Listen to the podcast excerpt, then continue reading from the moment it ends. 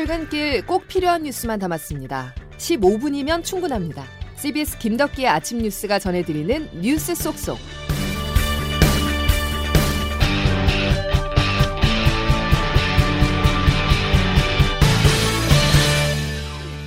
여러분 안녕하십니까? 2월 8일 김덕기 아침 뉴스입니다. 하루가 다르게 최다치가 다시 쓰이고 있습니다.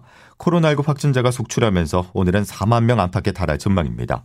이 같은 추세라면 이번 달 말에는 최대 17만 명이 가능하다는 정부 예측도 나왔는데요.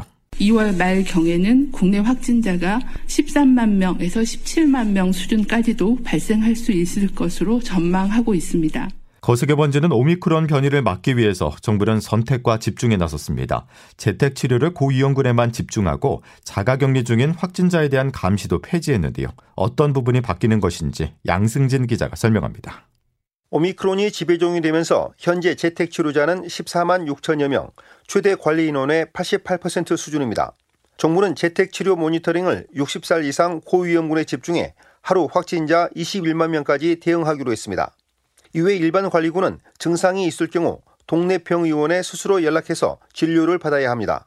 재택치료 키트도 집중관리군에게만 제공됩니다. 권덕철 보건복지부 장관입니다. 오미크론의 특성을 반영하여 재택치료도 고위험군에 집중하는 체계로 개선하고 일반 환자 관리군은 국민들의 자율과 협력에 기반한 체계로 격리 체계도 좀 더 간소화됩니다. 정은경 질병관리청장입니다. 확진자 이외의 격리 대상자는 예방접종 미완료자 중심으로 관리하며 예방접종 완리자는 별도 격리 없이 수동감시 대상이 됩니다. 확진자를 통해 동고 가족에게 곧바로 공동 격리가 통보되고 미접종자는 공동 격리됐다가 최초 확진자의 격리 해제 날짜에 맞춰서 일괄 해제됩니다. 공동 격리 중 추가로 확진됐다면 다른 가족은 별도의 격리 없이 당사자만 7일간 격리됩니다.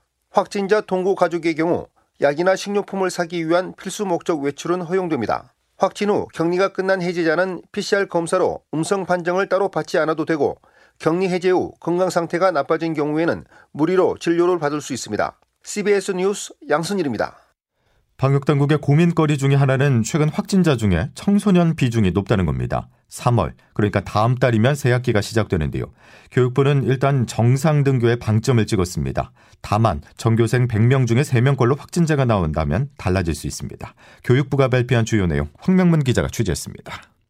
오미크론 변이가 급속히 확산되는 상황에서 새학기 방역과 학사 운영 방안이 발표됐습니다.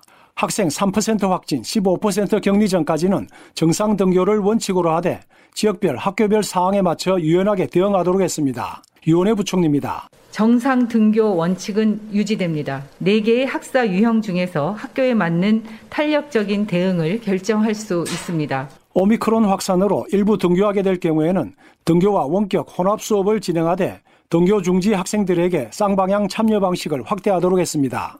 그러나 전면 원격 수업 전환은 신중히 검토하도록 하고 가급적 대면 수업을 유지하도록 권고했습니다. 또 유치원과 초등학교 1, 2학년, 돌봄 교실 등은 매일 등교를 원칙으로 했습니다. 학교 방역도 강화돼 감염 여부를 신속하게 확인할 수 있도록 학교 내에서 신속 항원 검사나 PCR 검사 등 자체 진단 검사가 이루어지도록 하고 학교 방역 인력도 7만 명이 배치됩니다. 대학의 경우도 전반적으로 대면 수업을 지속 운영한다는 방침으로 특히 대면 활동 필요성이 큰 전공과 실험 실습 소규모 수업 위주로 대면 수업을 확대하도록 했습니다. CBS 뉴스 황맹문입니다. 소상공인 지원을 골자로 하는 새해 추가 경정 예산안이 정부안보다 40조 원 더 늘어났습니다. 지난달 24일 정부가 국회에 제출한 14조 원 추경안에 4배 가까이 커진 것인데요. 추경 재원은 대부분 적자 국채 발행을 통해서 마련하기 때문에 증액된 액수는 곧 나라빚 증가로 이어집니다. 정부, 직접적으로는 국간직인 홍남기 기획재정부 장관이 즉각적으로 난색을 표했습니다. 김부겸 국무총리도 부정적인 입장을 드러냈습니다. 합의해서 가져오면 정부가 받아들여라. 그걸 어떻게 재정을 맡고 있는 사람이 이해 그렇게 합니까? 저는 의견을 같이 하기 어렵습니다. 돈을 이렇게 한꺼번에 몇십 조가 어디서 툭 떨어지는 건 아니지 않습니까? 그 당시 혹시 상임위원회에서 논의를 하실 때이 예. 재원을 어떻게 마련하자는 이야기를 혹시 나누셨습니까? 하지만 민주당 이재명 대선 후보는 당선된다면 재정 지원을 대폭 확대하겠다는 점을 강조해서 여당과 정부의 갈등이 불가피한 상황입니다. 29일 앞으로 다가온 대선 소식으로 넘어가겠습니다. 대선 전국의 막판 변수들 한번 정리해 보겠는데요.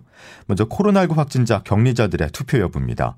오미크론 대유행으로 인해서 확진자가 폭증하고 있기 때문에 초박빙으로 예상되는 이번 선거에서 이들의 투표 참여가 변수입니다. 방역 당국과 정치권이 대책을 논의하고 있습니다. 보도에 조태인 기자입니다. 이번 대선은 코로나 팬데믹 이후 두 번째로 치러지는 전국 단위 선거인데 2년 전 총선과 다른 점은 급격히 증가한 확진자 수입니다. 3월 4일에서 5일 사전 투표일 전에 확진된 경우에는 생활치료센터에 마련된 투표소에서 투표하거나 우편으로 사전 투표를 할 수 있습니다. 문제는 사전 투표일 이후부터 3월 9일 투표 당일 사이에 확진 판정을 받은 경우 별도의 확진자용 투표소가 없고 우편으로 투표를 할 수도 없기 때문에 표를 행사할 방법이 없습니다. 대선일과 사전 투표일 때쯤이면 하루 13만에서 17만 명의 확진자가 나올 수 있다고 예상되는데 최소 40만 명은 투표를 할 수 없을 것이란 예측이 나옵니다. 역대 대선에서 가장 근소한 차가 39만 표였다는 걸 고려하면 초박빙 선거에서 40만 표는 무시할 수 없는 숫자입니다.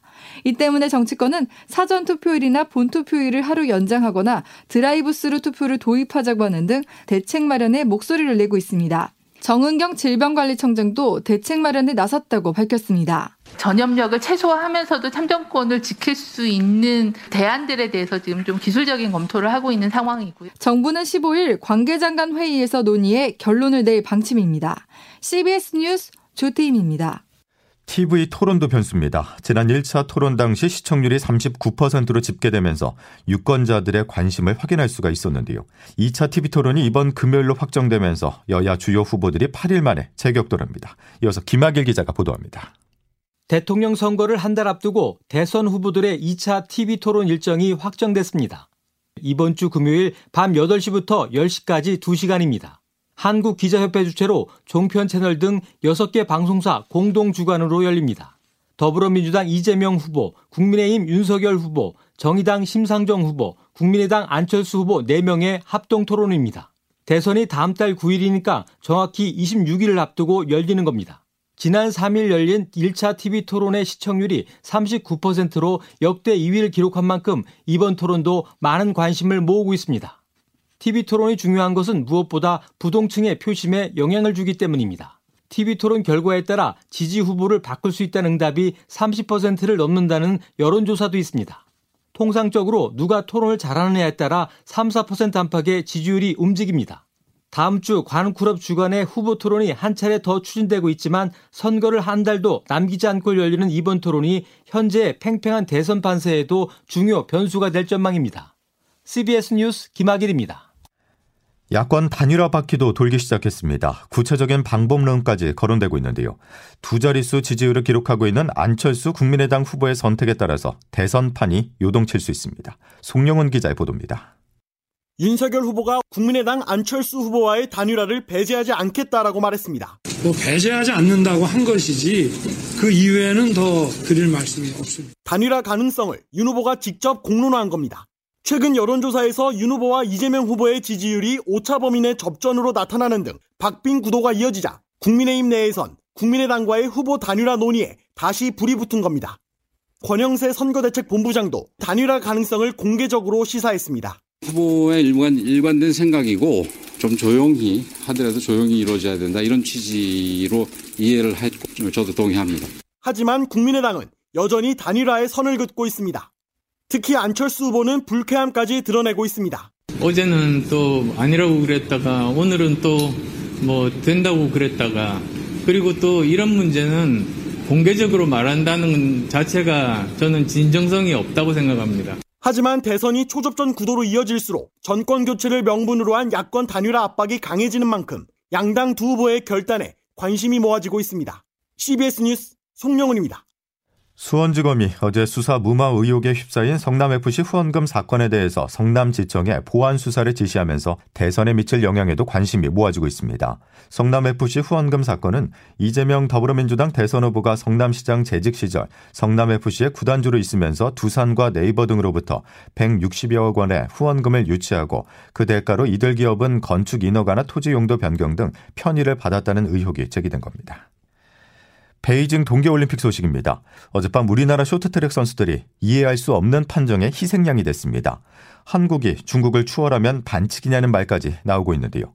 항의의 뜻에서 한국 선수단장이 오늘 오전 긴급 기자회견을 열기로 했습니다. 베이징에서 박기묵 기자입니다. 중국을 제외한 누구도 인정할 수 없는 결과였습니다. 어제 쇼트트랙 남자 1000m에서 황대현은 준결승 1조 1위, 이준서는 2조 2위로 결승에 오르는 듯 했습니다. 하지만 비디오 판독 끝에 황당한 레인 변경 반칙으로 실격됐고 대신 중국 선수들이 결승에 올랐습니다. 어이없는 판정에 선수들은 할 말을 잃었습니다. 결승에서도 중국에 대한 편파 판정은 이어졌습니다. 중국 런쯔웨이는 결승선 직전 선두로 달리던 헝가리의 샤올린, 산도르 리우의 몸을 잡아 끌었습니다. 그러나 역시 비디오 판독 끝에 오히려 리우가 두 개의 페널티를 받아 실격됐고 런쯔웨이와 3위였던 리원룽 등 중국 선수들이 금메달, 은메달을 휩쓸었습니다. 헝가리 언론은 금메달을 빼앗겼다며 맹비난했고 배구 여제 김연경도 SNS를 통해 분통을 터뜨렸습니다.